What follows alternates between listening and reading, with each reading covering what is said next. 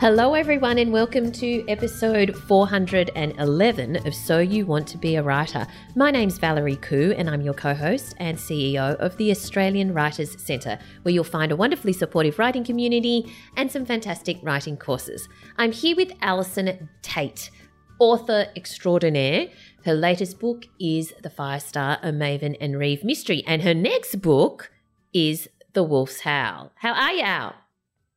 Well, um, as opposed to the spin cycle I was through in last week, I'm just I'm back to fair to middling. I'm just getting on with my normal life, kind of navigating my oldest son through some English assessments for his Oh, HSC. okay. you know. Yes. Well, when I say navigating, I'm not actually doing anything except asking him if they're done on a regular basis. so have you done them? Are you up to? Is it finished? Are we done? You know, he's just like, oh, he loves stop? that. Well, it's just you got to make sure it gets done. Like I I just can't even begin to explain how difficult getting things done can be sometimes. But anyway, Oh, yes. that's what I'm doing. Um, what about you? What are you doing? Goodness me, what am I doing? Mm, I'm reading. I uh, finished tidying my my bookshelf of all my writing books. Oh, I must post that pic actually. Um, and uh, I am still loving my vacuum cleaner. I was gonna say you're vacuuming, aren't you? I was waiting for it. I, I must apologise to to our um, to our lovely listeners for the complete hysteria that the whole vacuum cleaning conversation put me into. I just lost my mind. What can I say? There you go. Anywho. Let's move on then to the world of writing and publishing. We have a post that is uh, on the Australian Writers Centre blog, and it's called Eight Tips for Running an Online Writers Workshopping Group, which is so relevant in the current situation of the world because many people have belonged to writers' workshopping groups where they meet in a pub or in someone's house, like once a month or whatever and um, exchange manuscripts and critique each other's manuscripts. However, if you can't access one or yours keeps getting cancelled because of lockdown, then an online version may actually work. Hmm. So, this has some great tips, and some of them are relevant whether you run an online group or a face to face group. Uh, to be honest with you, I Um, think they all are. Well, Like, yes. really, you could take them into the real world or not. I think you probably just have to be a bit more, a bit stricter about some of them when you're dealing with an online group. Yes, yes. Mm. So, one of them is to be explicit about the rules and what to expect. And I think that is so important because, like anything in life, people get disappointed when they have different expectations Yeah. to what is actually going to happen. So, when you set everyone's expectations and not only of what they're going to receive, but what they're meant to give, that makes it very clear from the start what everyone is in for, and that reduces the chance of disappointment, right? yeah, So, in right. terms of the amount of word counts that you expected to read, or the um, the type of feedback you you expect to get, that sort of thing. Yeah. The other thing that's so important, so true because I see this all the time, is to decide on the size of submissions and stick to it. Because people get very cranky if you say, okay, you can submit a thousand words, and everyone. Uh, five people submits s- submit a thousand words and one pe- person submits three thousand yeah, and people get very very cranky and that they Yes, never they say do. it in front of you they just say it at other times but see, I would. I'd say, well, you know, the submission was supposed to be 1,000 words. So I've read the first 1,000 words of this, and Yes. this is my critique of that. Because I, I'm just cranky in my old age, I guess. But I'm, I'm over it. Well, you know, like, yeah, it is Yes. about managing expectations, isn't it? Really. Mm, mm. Mm, I think an mm. important one also is to choose a moderator or a facilitator for that particular session because and and or- maybe or- not me. or Can maybe you. because it does require somebody to keep things on track. Otherwise, things can get out of hand. And again, that underlying simmering resentment can build in some people. And you just want to avoid that. Wherever, if it's fair to everyone, and this applies, it's true, whether it's online or in person, somebody should have that role so that no one gets cranky if, you know, time is cut off because, you know, that's it's been agreed that that person has that role to cut off the time at the appropriate spot. So I think choosing a moderator is really really important rather than letting it be too free flowing. So No, that's right. Yeah, yeah, I think you know, and setting the length of time for feedback's important. Like you want to set a time for the workshop meeting, you know, do it on Zoom or whatever you're going to do. Mm. Give divide it up and then say you've got this many minutes to do whatever it is you're going to have to do. Um, and you get, you know, if you've got four people submitting three to 5,000 words every, you know, few kind of meetings or whatever, then that writer gets half an hour of feedback. Mm. Um, it doesn't leave room for chit chat.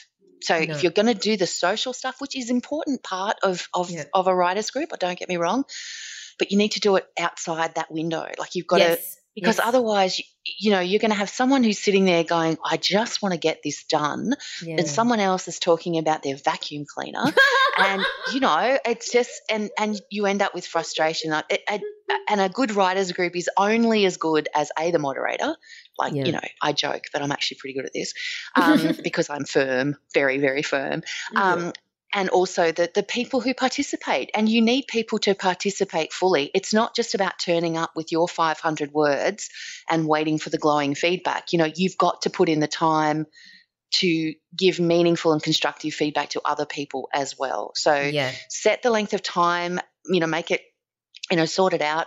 Um, Pamela, who wrote the post, also suggests operating by a first come, first served rule. So you discuss the pieces in the order in which they were submitted for, mm. you know, mm. for feedback. That way there's no fighting over, you know, like who's going first and you went first last week and I did this and you didn't do mm. that. Um, and I mean, I know I'm making this sound like a playground squabble, but it can it can disintegrate quite quickly. Yes, yes. Um, and I think it's also really important with that, you know, determining, like with regards to the length of feedback, of not allow, like of making sure that everyone gets a chance to have their say and not allowing one person to dominate. And everybody's been in a writers mm. group where that's happened, and everybody knows how incredibly frustrating and infuriating it can be when one person dominates. So yeah. the moderator has to keep the time and the moderator has to be able to manage the personalities, which is not always easy, which is why when you're putting your workshop group together, think really carefully about the makeup of the group. Yeah, absolutely. And one thing that isn't actually on the list, but I just thought of it then, and it's it is particularly relevant to online workshopping as opposed to face to face workshopping is do yourself and your fellow workshoppers a favor and go to Officeworks and spend the 30 bucks on a headset because it's yeah. there's nothing more frustrating when you're at the other end of a Zoom call and somebody hasn't got a decent mic or or they they have to yell into their computer like this and it's really quite jarring to hear. You know, so I you know what we could all have done without that, but whatever nice demo, Val. so it, you know if you then you can speak in a normal voice it's actually less painful for your voice as well so just spend the $30 on a headset with microphone and you will sound so much better and the, the other people will be able to hear you better and you will also be able to hear them better so mm. i highly encourage people to do that if you use zoom or any kind of online meeting um, Oh, and can I also basis. say one other thing that isn't here, but I would probably put here is choosing a time when everyone can be there without distractions. Mm. One of the great mm. joys of, an, of a face-to-face writing group is that you go somewhere, like yep. library or whatever, and you sit there and you focus.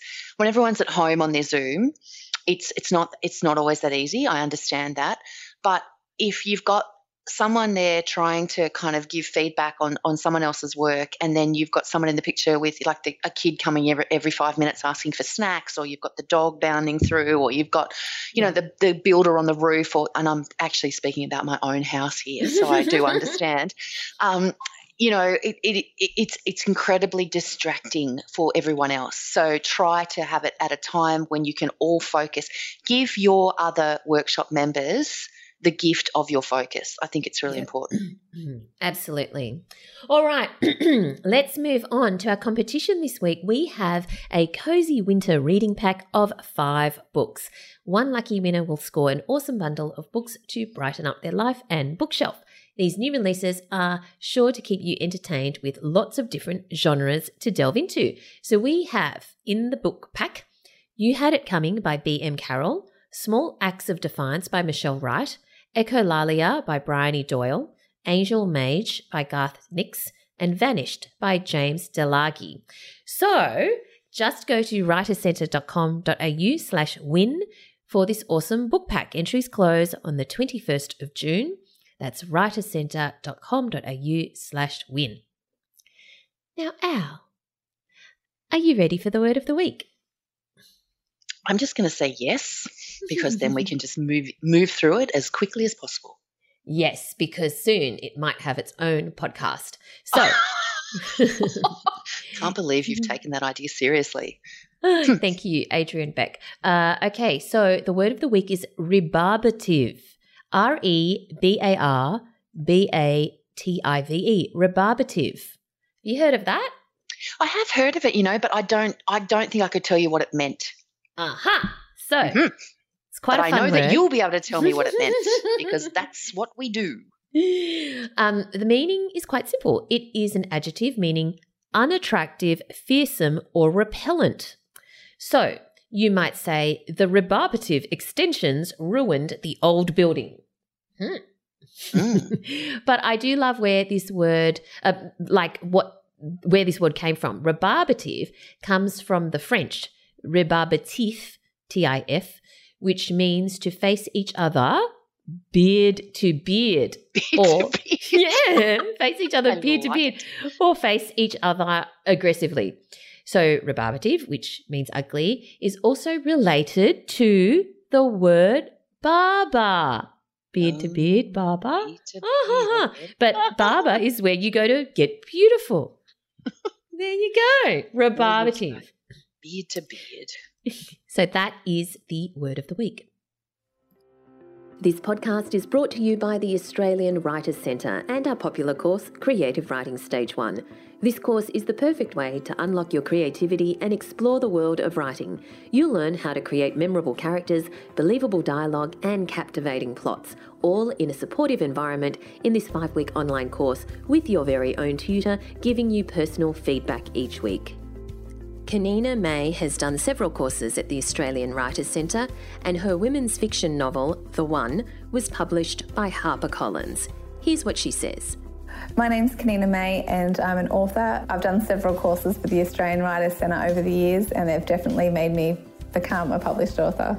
Before I started doing courses, I was working in television production. I loved this and have always loved story. The creative writing course really set me on the right path for getting the one where it needed to be.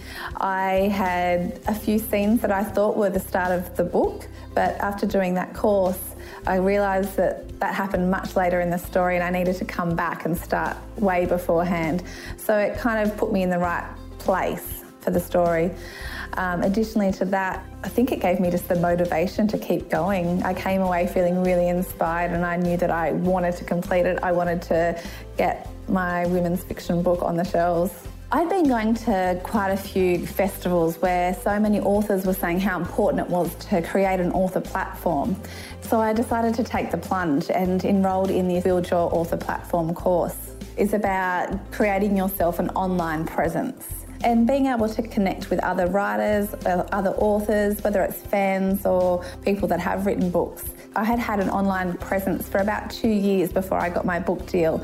So I had had I had made connections and I felt that when I did get the publishing deal, I already had a lot of authors that knew of me and were really genuinely happy that I had broken through and gotten that first deal. Through the course at the Australian Writers Centre, I discovered a great writing community. I came away with the motivation and inspiration to keep on going. I definitely recommend the Australian Writers Centre to, for any course. I think it's a brilliant place. I always listen to the podcast, it's always inspiring. I constantly want to do more courses. I think there's always more to learn, there's always places to be inspired, and there's always connections to make. There's friendships. I've got some great friends out of doing courses and meeting them at festivals and reaching out to other authors. Definitely go for it. If you'd like to find out more, go to writerscentre.com.au slash creative writing. All right, let's move on to our writer in residence this week. I had a good old chat with Sally Thorne, who is the USA Today best-selling author of several books. Uh, her first one, her debut novel, is called The Hating Game and is a major motion picture. Uh, she then released 99% Mine, and her latest book is so cool, it's called Second First Impressions. So let's have a chat with Sally Thorne. Thanks for joining us today, Sally. No worries. Thank you so much for having me.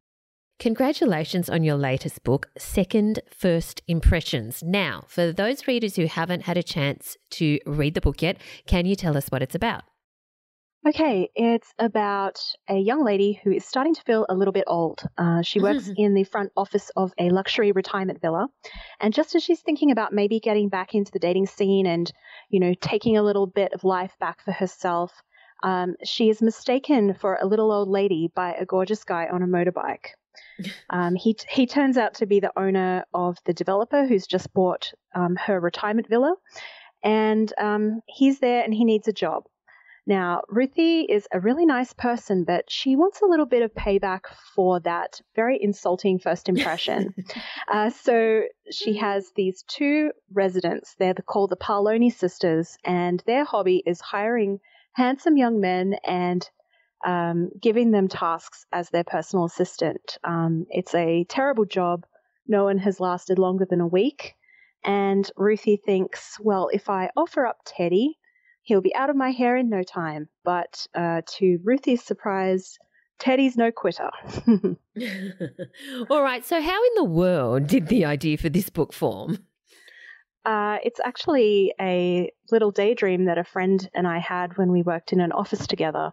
We uh-huh. used to uh-huh. tell each other that when we were very old and when we were very rich, we were going to be roommates in a luxury retirement villa and we were going to hire a young man to be our personal assistant. And anything we wanted him to do, he would do. If we wanted some takeout at, you know, two in the morning, off he goes. If I drop drop my Chanel key purse on the ground and it gets a scuff, he's going to go get me a new one. So it was just a fun daydream that we had when we were in a really dreary office job um, and that's pretty much the basis of the story. I got to write out the daydream in full. That's great. So it's obviously stuck with you for quite some time.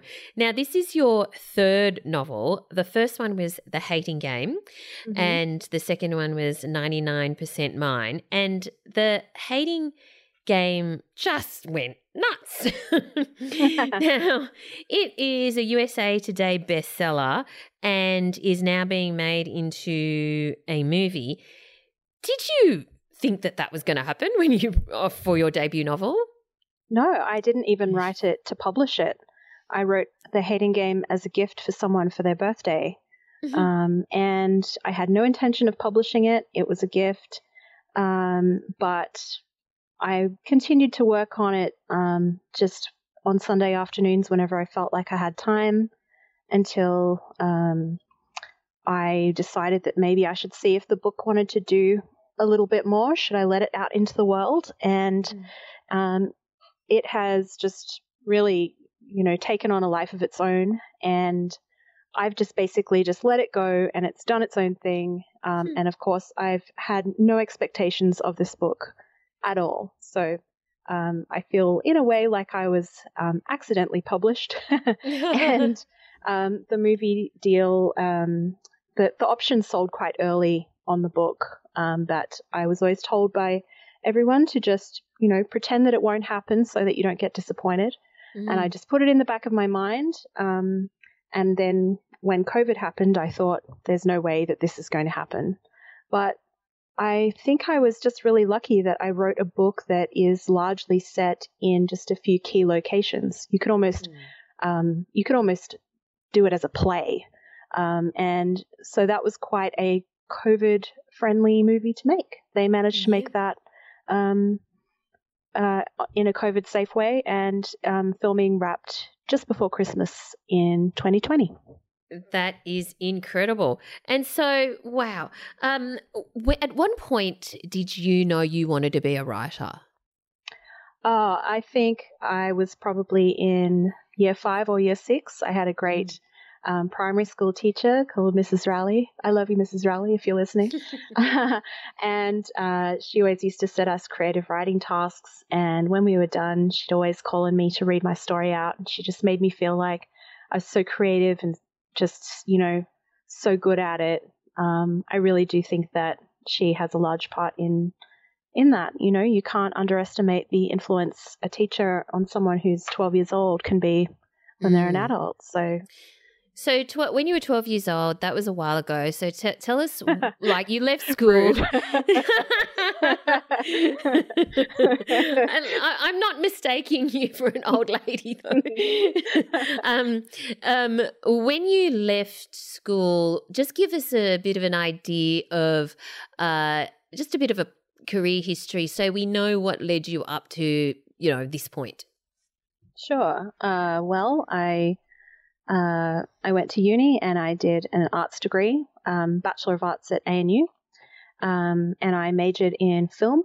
Uh, and I got a couple of office jobs after that, uh, and I really didn't enjoy them. And every day just felt like an eternity. I was really mm. wishing my life away in these mm. kinds of jobs. Um, I got a really good job in the public service, and um, was the first time where I had, you know, a pretty good job pretty good money, still mm. completely miserable. Um, the Sunday night horrors were bad. Like, oh, I know what like, you mean. Just mm. get me a morphine drip for those Sunday nights. Um, yes, I know um, exactly what you mean. Yeah, and it, it really does drain it out of you. And mm. if you're only living for getting your pay once a fortnight and you're living for Friday night, mm. it's it's not you can't maintain that long term. And during these jobs, I was not writing creatively at all. I didn't write anything creatively from high school through to maybe I was 28, something wow. like that. I didn't write wow. anything creative um, because I forgot that I was good at it. And I was wow. sort of casting around in my mind, trying to think, like, you know, get a hobby, do something, create mm. something. Don't just sit and consume. And writing came to me as, oh, yeah, I used to enjoy that when I was younger and it doesn't cost anything. I've got a computer, I've got some electricity. Mm-hmm. Um, let's give it a try. Um, and I started to just write little bits and pieces, and I started writing some fan fiction. And uh, fan fiction yeah. for what? Uh, I was in the Twilight fan fiction. Oh, okay. which for a while was my dirty secret, but uh, I don't care anymore. Um, heaps of people that were writing Twilight fan fiction at that time are now um, published authors. Billionaires. Uh, my friends, yes. E.L. James is certainly in that category. Yes. Um, and um, I think that it's it gave me heaps of experience with um, understanding what people really want to read and what gets them clicking on an update and wanting more. And um, I think a lot of the things that people say that they like about my writing is actually very sort of fan fictiony style. Mm. So you're in this job that you did were not enjoying and I know exactly what you mean because I used to feel Sunday night sick in my stomach mm-hmm. because I didn't want to go to work the next day when I was in a corporate job. Yeah. And so you're you're in that and you, your your guilty little secret is you're writing fan fiction on the side. At what point did that evolve into out of fan fiction and into what eventually became the hating game? Uh, well, it was a friend that I met in the fan fiction community suggested to me that um, if I wanted to get her, give her something for her birthday, she'd love a short story. Um, and in fan fiction, you often use a prompt word. Uh, she told me the word nemesis, and I imagined a guy and a girl sitting at desks opposite each other in an office. Um, so it was a silent office in my imagination, and they were just staring at each other. And I just started writing it and it just was really one of those weird out of body sensations where it like just wrote itself. Um, it only took wow. a, probably a few weeks just on the weekends when I had time to like really, you know, like um, maybe maybe five or six weeks, I guess, mm. um, to do a fifty thousand word first draft. Um, that is the complete basis of the hating game. Um, wow! And from there, so I gave it to her. She loved it. um, my friends Christina and Lauren that I knew through fan fiction, who are Christina Lauren, published as the um, mm. absolutely phenomenal duo that is Christina Lauren. They'd always said mm. to me, if you ever write anything original, could you give it to us? So I let them have a read, and they said, could we pass this to our agent? And I said, sure. I thought, nothing's ever going to come of that. Um, sure, go ahead. Why not? I have no expectations. I have nothing to lose. Um, I've got to be at work on Monday. and um, then I got a, an email from uh, my agent, Taylor Haggerty, in the US saying, Can I talk to you? Are you talking to any other agents? I'd like to represent you. And wow. I was completely taken aback. You know, people say to me, How do you write a query for an agent? I don't know, unfortunately. yeah. um, I was um, incredibly fortunate um, that I just had this connection. And uh, she showed me the list that the Hating Game was going to be put out to, and I mm. recognized all the names of those publishers. And I thought, sure, go ahead. um, I might get some feedback, or I'm sure that I'm about to get my heart broken. Like people say that this is a very tortuous, torturous um, thing to do to yourself. But I had a two book offer within a week, um, so it wow. all happened incredibly fast. And uh, I no longer have that dreary office job, and I pinch myself every day. I don't want to represent that um, this is um, an easy job for me. It's this is the hardest job that I've ever had, and I will ever have, because unlike all of the office jobs I had, I'm never going to feel like I'm good at this. That was the problem. In my office jobs, I was so bored because I learned how to do the job pretty mm. quick, and then it was just like boring. But this is good for me. I'll always feel. So- like I, I'm not good. when did you quit the office job? Uh, well, when I got my two book deal, um, they wanted the next draft of book two pretty quick. So I took a year of leave without pay. Right. And then once that year came up, I just really had to make a decision. You know, am yeah. I going to go back to what I knew or am I going to really kind of bet everything on myself here? The hating game mm. hadn't come out at that point, I don't think. So it was just really one of those do I stick with the safe thing that made me so miserable, or do I just really take the jump? So I jumped, um, and it all went really well. The Hating Game still um, continues to surprise me with how well it sells, mm. and um, uh, it's it. I really feel in a way that this book saved me, saved my life, and I guess I saved myself. Yeah. That's fantastic. I mean, what an incredible gift uh, on both sides. You giving that gift to your friend, but also your friend asking you for that gift because if she didn't ask you for that gift, you know, history mm. would have been completely different or your yeah. life would be completely different. Mm-hmm. So, in any of your books, how do you um, formulate the story? As in, do you do that before you start writing, or do you just have a bit of an idea, you know, and then start writing and see what happens? Um, I think I start with the two characters that I can imagine them just standing in an empty room looking at each other.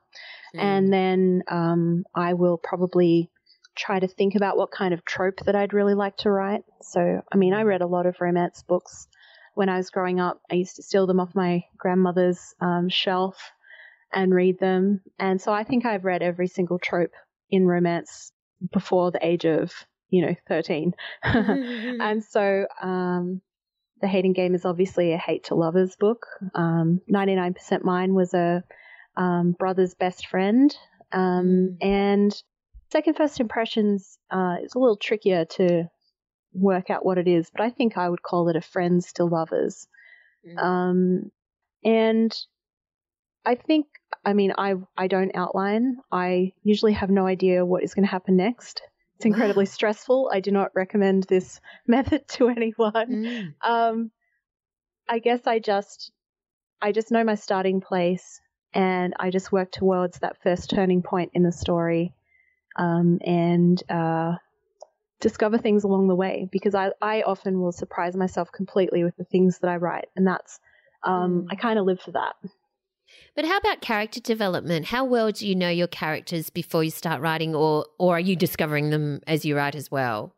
Um, yeah, I just discover them as I write along. I don't expect my first draft to be a complete masterpiece. I think a lot of people write a draft and then they just feel completely dejected by this doesn't match up with what looks it looks like in my head. Mm. Um, for me, it really doesn't. They're all paper cutouts at the beginning, and you just have to keep going back through. And with each draft that you go through, give them different things that make them unique and will make a reader one day, for example, see a Smurf on a shelf in a antique store and take a photo of that and send it to mm. Sally Thorne because there were Smurfs in the Hating Game. You know, mm. like little quirks and little things like that can really stick in people's minds for a long time. Mm. Um, uh, but I don't, um, I don't really sit down and do like a detailed character worksheet. I don't know what they got on their tenth birthday. Mm-hmm. Um, I, um, I guess you just have to really work out what the character is um, most worried about or mm. wants to prove. I I'm not coming on this podcast um, saying that I'm an expert and I know how to do this. I still feel like I don't. so um, it, it's just a process, I think. Yeah, well, you're obviously doing something right, and it is all of, and, and it is individual to everyone. We, we it's just mm. about sharing what works for us. So, with your second and third books, because the first one you wrote while you had a full time job, so mm-hmm. the second and third you wrote, um, you know, where where where you could dedicate your time to it. Can you give us an idea of, um, firstly, about how long did the first draft take, but also can in when you're in the depths of that first draft, can you give us an idea of your writing routine for the day? Like, do you aim for a certain word count, or do you, you know, how do you kind of get the words on the page? Hmm. Okay. Well, I'm going to shatter some illusions by saying that I have no routine. I have no method. I mm. have no. I have. I have no expertise. There are no hacks um, to give here. Uh, really, you just have to work out what length of book do you want to write. So my comf- my comfort level. I like to write 100,000 words. Um, mm-hmm. The publisher prefers a maybe more like 80,000 words. So if you um, if you know how much you want to write, you try to work out how long you want it to take, and then you work out how many words a day, and then you promptly do not make those targets at all, and you spend every day like bent over your keyboard with your head in your hands, crying and having a breakdown and wondering where on earth you could be employed. um, yes, I will. Sometimes I will have that moment every single day. I'm not even kidding. Um, This isn't. I for the first full year when I finished working in the office, I sat down mm. at my mm-hmm. desk at you know 9:30 in the morning, crack the knuckles. Let's go. Let's do this. Let's really let's look like a writer. And it never worked. It never worked. I I, I tried. And I pushed myself for so long, but um, what what I've basically to anyone that doesn't know what I do for a living, I look like I've got no job whatsoever, and it's taken a long time to get comfortable with that. And I often find myself explaining excessively to people what I've done all day or what I've achieved. But a lot of my writing, um, I don't really come online mentally until six o'clock at night. And then I will write, start then, and you can write all the way through until two. You know, like you got to find oh, what you got to. So yeah, I don't. You're like a kids. night writer. I, I don't have kids. I I I don't have any restrictions on my life. Mm. I can I can do it whenever I feel like it, and mm. um, yeah, most of my best writing I've done, you know, past one a.m. in the morning. Yes, um, that's when it really flows. You just have to understand yourself. I yeah. think if you can take anything from listening to me, other than wow, that lady's a hot mess, is you've just got to find how you work best, and you've got to work mm. with yourself. You can't try to force yourself into what you think you should look like, mm. and how you think it will look to be a writer, it doesn't matter how you get it done. You just have to get the words down on the page. Yes. And um, if it if it's at two in the morning that you can do that, then you've got to try if you can to adjust the rest of your life to fit that 2 a.m. Yeah, great advice. Because, you know, some people hear that they're the author that they love and respect or whatever, right, has a particular routine and they try to emulate that routine and it just might not suit you. You have to mm-hmm. do what actually works for you, even if that's, you know, writing at 2 a.m. Um, mm-hmm. All right. So describe the sort of like your writing environment. Are you the sort of person who you know, has a particular desk in your home or you, you know, want to be free and easy and work in cafes or on the sofa or, or whatever? Sure. Uh, I have a room in my house which is full of all my toys and dolls and collectibles and my dollhouse. Um, and this is where I wrote the Hating Game and every book since. Um, you really only need to have a computer. Like mm. you don't, it doesn't have, you don't have to have anything fancy. Um, I don't write in cafes because mainly I get really stressed out about what if I need to go to the bathroom? Who's going to mind my stuff?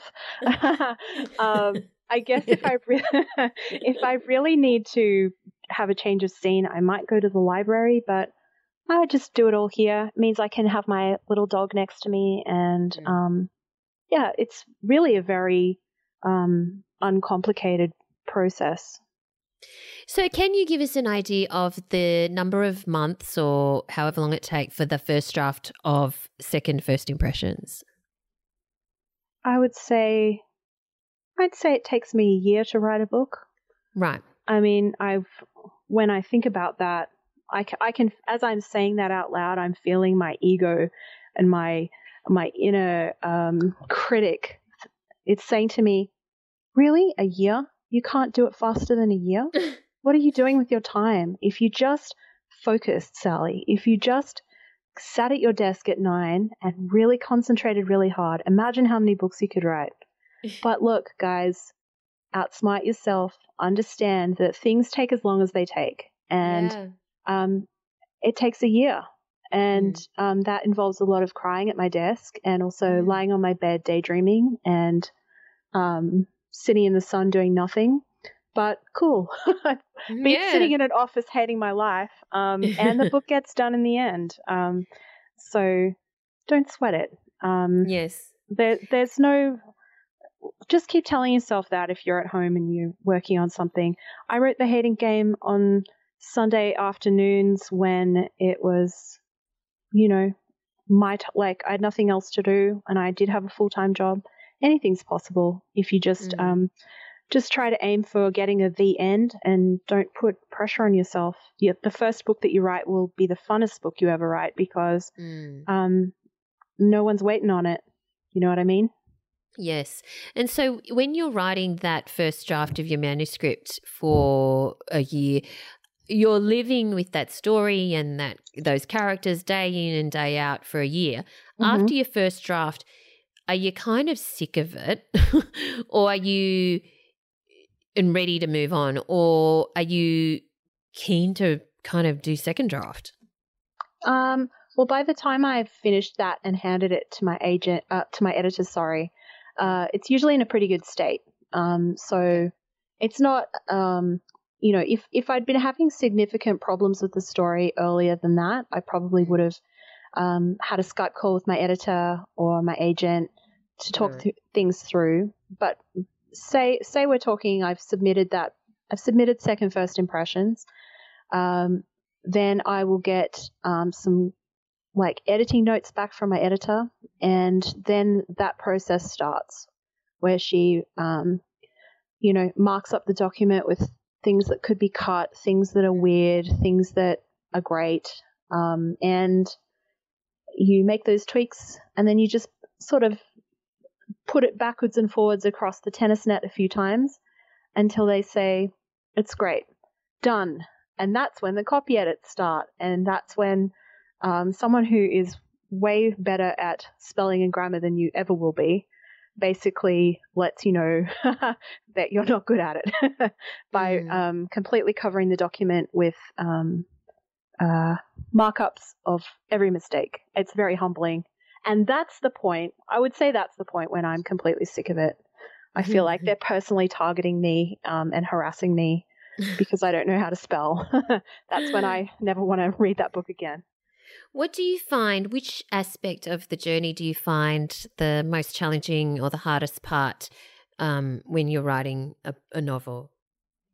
I definitely think the first draft's the hardest because mm. um, writing is really it's a job that's completely alone. It's mm. when I was in the office, if I didn't know how to do something, I could just go to someone and say, "Look, I'm really having trouble. Do you have 10 minutes? Can you sit down with me?"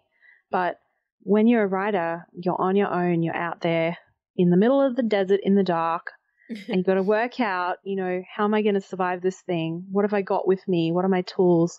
What am I no good at? And um, it's hard, you know. Anything mm. where it's mm. you versus you, and you have to motivate yourself, and you have to keep believing that you can do something. That's really takes a lot of um, mental toughness, and I don't always mm. have it. And uh, I would say that's the most challenging thing. Making stuff out out of nothing. Yeah. I mean, like it's it's really hard, and it's really hard to do in a way that feels authentically me and sounds like me, and mm. that people are going to read and love and want to reread certain sections, and you know, like it becomes a favorite. Mm. You try not to think too far ahead. You can't think about the finished product in someone's hand, otherwise you'll you won't be able to put another word on the page. But mm. you know, it's it's a big, complicated thing and very, very challenging. Mm. And um, so we spoke about the uh, the the fact that the hating game was being filmed in a COVID safe way. Um, were you uh, able to visit the set, or I don't know where where was it filmed? Did, were you involved very much?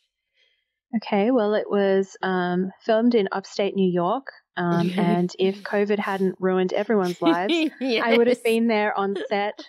Um, I would have had a visitor's pass around my neck, and I was going to be mm. um, looking into Lucy Hale's beautiful green eyes and mm. um, completely and utterly making a fool of myself maybe COVID did save me from that potential humiliation. I don't know. Um, I got to do a virtual set visit where my head was carried around on a laptop.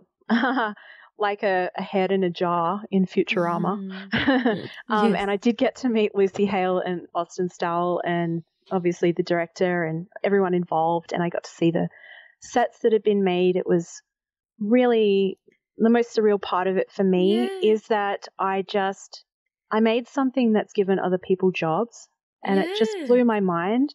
It was very early in the morning and there were all these people setting things up and like unwinding like big long coils of extension cords and I just mm. thought, wow, I had an idea out of nothing and look now. People are turning How up incredible. to they're turning up to work and doing the, the job that they wanted to do the most based on mm-hmm. something that I thought of. It was a real honor. Yeah. And in terms of my involvement, brilliant. I um I got to read the screenplay and make notes. Mm. Um, and they've just been completely fantastic. Um, and Christina Mengert wrote the script. Um, it's just so funny, and I've seen the uh, rough cut, mm. and it's great. I'm so happy with it. Uh, it's a surreal experience that I wish that everyone could have mm. to see their own personal custom made movie. mm. It was great. Brilliant. I mean, how wonderful. So, right now, um, obviously, Second First Impressions has come out. What's next for you? What are you working on in terms okay. of writing? Sure. Well, um, by the time a book's coming out and it's on the shelves, it was usually done and dusted about six months ago. Um, mm. So people, I've been asked a few times, you know, are you going to take a break now? Um, but this isn't. It, it's not like this is the, ver- the the end of the work. I finished this quite a while ago, so I have one more book on my current contract. Um, I've just finished my first draft for that, um, and I'll have to see if the publisher likes it. They really don't know very much about it, and it's a little bit different. Um, so they'll either love it and say, great, we'll take it, or, hmm, this won't work, write us another one. And then I'll mm. just have to try again and um, maybe this one will find a home somewhere else. Who knows? I'm sure it'll be a cracker. Um, and finally, what's your advice for your top three tips for aspiring writers who, you know, want to mm-hmm. write their novel one day and maybe get it made into a movie as well? uh, well, I, hmm. I I really did all of this by accident, as I have outlined many times in this yes. interview. That I I have no specific tips because I didn't I don't know how I did this myself. I guess my tips would be work with yourself and outsmart yourself. Understand what you know what you're like what's realistic for you. Don't decide to yourself that you're going to write write for an hour every night after dinner when it's just not going to happen and you're just going to feel terrible about it. Why not instead just say to yourself, I'm going to write every Sunday afternoon and I'm going to tell everyone that I'm not free. You know, I'm going to block out that time for myself. You can still write a book on a Sunday afternoon. Of course you can. Mm. Um, and don't try, don't be me and try sitting at your desk at 9 a.m. Uh, when you are a 9 p.m. person. So mm. work with yourself, outsmart yourself. That's tip one. Tip two would be don't try to anticipate any kind of trends. Don't think to yourself, oh no, I'm writing mm. a book about robots in love and that's just not a fashionable thing right now. No one's going to publish it. Mm. You know what? If it's a good book and if an agent or an editor could not put it down and they cannot deny that it was an absolute cracker of a read, then mm. of course it'll get published. Just just do your thing. Don't care about what the rest of the world is reading or wanting because um, when I published The Hating Game, they gave it an illustrated cover when um, all the books I thought had photographic covers. And I thought, hmm, like any of the other books on the shelf, I don't know how this is going to go. But it worked out fine. Mm. And I guess mm. my third tip, what would it be? Hmm. I'm not sure. I, I think I think two tips is probably all I've got on me, to be honest. all right, that's fair enough. Um, well, congratulations on second first impressions. Uh, I'm I'm sure it's going to go gangbusters, just like your other books. And thank you so much for your time today. Thank you so much for having me. All right, so that brings us to the end of this week's episode. What are you doing in the coming week, Al? Uh, what am I doing? Uh, I'm preparing to head off to a local school and do three uh, workshop sessions. So I will be repeating myself over and over again for three hours. Uh, I'm doing, uh, what am I doing? 10 keys to writing a great story. So it'll be fun. Oh, cool. it's, it's actually a great initiative. They've decided to bring in this sort of, sort of school wide competition where um, you you everyone can write a book and you enter a book into this competition so obviously when we're talking about a book we're talking about obviously various lengths and various things but um, i'm going in to do some foundation work of you know story structure and how to get it done and all that building a character and all that kind of stuff so yeah so it'll be super fun um, what fun. about you what are you up to um, I am. Well, as you know, I do a lot of um, freelance and content writing. So I've realized it's time to invoice. So I'm going to be spending half a day going through all of the things that I've written and making sure I get paid for them. oh, now there's a good day. That's a fun time. But yes. I can't believe, like, I know you well, and I can't believe that you have not been on top of this. Is this because of the move? Is it because you've been vacuuming, or is it because you had to move house? It's probably a bit of both. Yes, usually I'm quite like clockwork on this, but no, it's been very disruptive lately, and I have been distracted by gadgets. So I, I need to get back onto it and get back mm. into uh, the swing of um, invoicing. So, where do we find you online, Al? Uh, you'll find me at allisontait.com, A L L I S O N T A I T.com. You'll find me on Twitter at, at altait, A L T A I T, and you'll find me on Facebook and Instagram at Allison Tait Writer. And you, Val, where do we find you? You'll find me at Valerie Khoo, that's K H O O, on Twitter and Instagram, and over at valeriekhoo.com. Thanks for listening, everyone, and we look forward to chatting to you again next time. Bye. Thanks for listening to So You Want to Be a Writer. You'll find the show notes at writerscentre.com.au slash podcast or sign up for our awesome and often hilarious weekly newsletter at writerscentre.com.au slash news, where you'll find writing resources, giveaways, competitions, and much more.